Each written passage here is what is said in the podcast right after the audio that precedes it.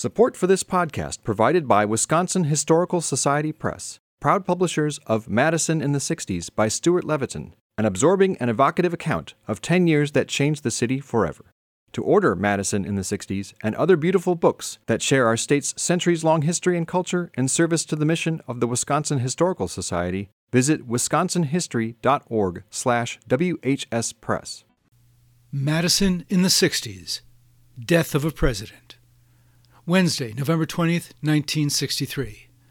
President John F. Kennedy begins his last full day in the White House with a Western Union telegram to UW Madison President Fred Harvey Harrington. Kennedy congratulates the UW Orthopedic Children's Hospital on that afternoon's dedication of the Joseph P. Kennedy Jr. Memorial Laboratories, funded in part by a quarter million dollar grant from the Kennedy Foundation. The President salutes Lab Director Dr. Harry Waisman on his efforts, quote, to conquer the vast field of mental retardation and its attendant problems.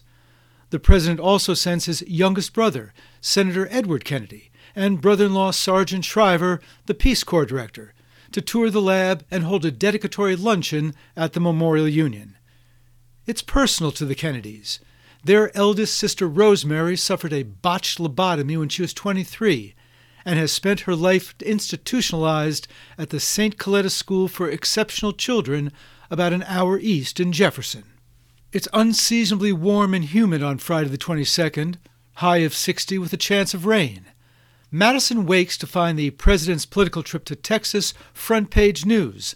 Large crowds, but some catcalls in Houston and San Antonio, with Dallas on tap for today. A little before noon, about 800 festive Badger boosters board a special Milwaukee Road train bound for Minneapolis and the UW Minnesota football game. Eleven months after their thrilling Rose Bowl loss, Milt Bruhn's boys hope to salvage a disappointing season by at least keeping the Paul Bunyan axe. Then the bulletin from Dallas. David Maraniss is in a class at West Junior High School when Principal Homer Winger makes the announcement. Growing up in one of the few liberal families in his neighborhood, Maraniss is taken aback by how his classmates react, shrugging the assassination off because, in their words, Kennedy was a commie anyway. The South Side neighborhood served by Franklin Elementary School is different. As classes crowd around a large TV, everyone is crying, even the boys. Everyone is also in tears in Gunnar Johansen's chamber music class in Music Hall, as the pianist professor and violinist Rudolf Kolisch play Beethoven's Kreutzer Sonata. Ben Sidran, 20, is at work, sorting records in the basement of Discount Records.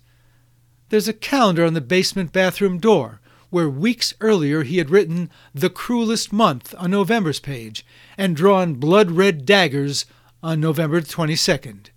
Freaked out, he rips the calendar up and heads for State Street. At 2 o'clock, the UW football team lifts off from Minneapolis by chartered plane.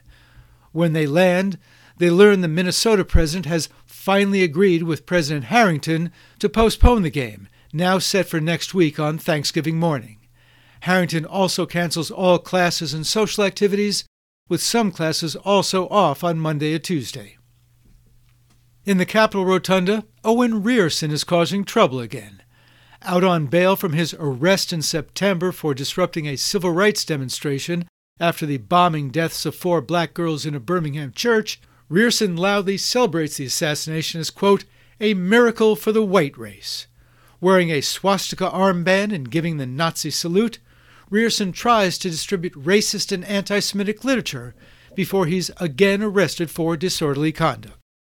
Throughout the afternoon, Four campus religious centers conduct special prayer and mourning services, with three more planned for the weekend and Monday. The Rathskeller is crowded but quiet. There's only a hushed murmur as people jam the main aisle and watch TV. By evening, a hard rain is falling. Madison mourns on Monday, the day of the President's funeral, with religious and memorial services from morning to night. There's little else to do.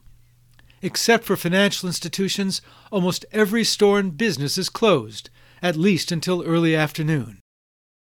At 8 a.m., a flag draped catafalque stands before the altar of St. Raphael's Cathedral, as more than 800 pack the pews and aisles for a pontifical requiem low mass. The Loraine Hotel sets up some televisions in the lobby. Across the street, another set plays in the pharmacy of the Wisconsin Power and Light Building. A sound system on Capitol Square blares patriotic songs. The Gisholt machine plant is open, but union workers can take the day off. Oscar Mayer workers observe a moment of silence at 11 a.m. Bars belonging to the Dane County Tavern League shut down from 10 a.m. to 1 p.m. Even the bad guys take a break. During the five hours of funeral and burial, there are only six police calls. The norm for that period is 50.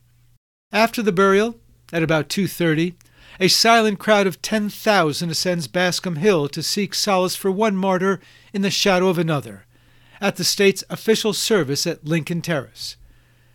Carillon bells ring, somber and slow. Muffled drums herald the ROTC units. The university choir sings hymns. The marching band plays the national anthem. Harrington and other dignitaries make remarks. Then the benediction, taps, drums beating retreat. The crowd quietly melts away, just in time for the 5 p.m. reopening of the four downtown movie theaters. At 8 that night, more than 1,500 overflow the First Congregational Church for a multi denominational service. Something is wrong in our land, Reverend Alfred Swan declares. We rely too much on violence. Too many weapons are flashed before the eyes of the young. After scripture and prayers, many in the crowd cry as they sing America the Beautiful. Tuesday, the 26th. Dane County Judge William Bensley orders Rierson to the Central State Hospital at Waupun for a 60 day mental examination. For you to derive pleasure and satisfaction from such a wanton act of malicious violence is evidence to this court that you may be deranged, Bensley says. Then Wisconsin officials discover Rierson is on parole from a robbery conviction in California. That night, most campus activities are still canceled or postponed, but some groups do meet. The Young Socialist Alliance has a discussion on, quote, the United States war machine under the administration of President Kennedy. Thanksgiving morning the 28th, the Golden Gophers gobble up the Badgers 14 to nothing. Postscript, February 18th, 1964. Wisconsin extradites Rierson to California and San Quentin Prison, where he resumes serving his sentence for second degree robbery. He dies in Washington, D.C. in 1986, age 46. The same age President Kennedy was the third week of November, 1963. And that's this week's Madison in the 60s for your award winning, President Morning, listener supported WORT news team. I'm Stu Levitan.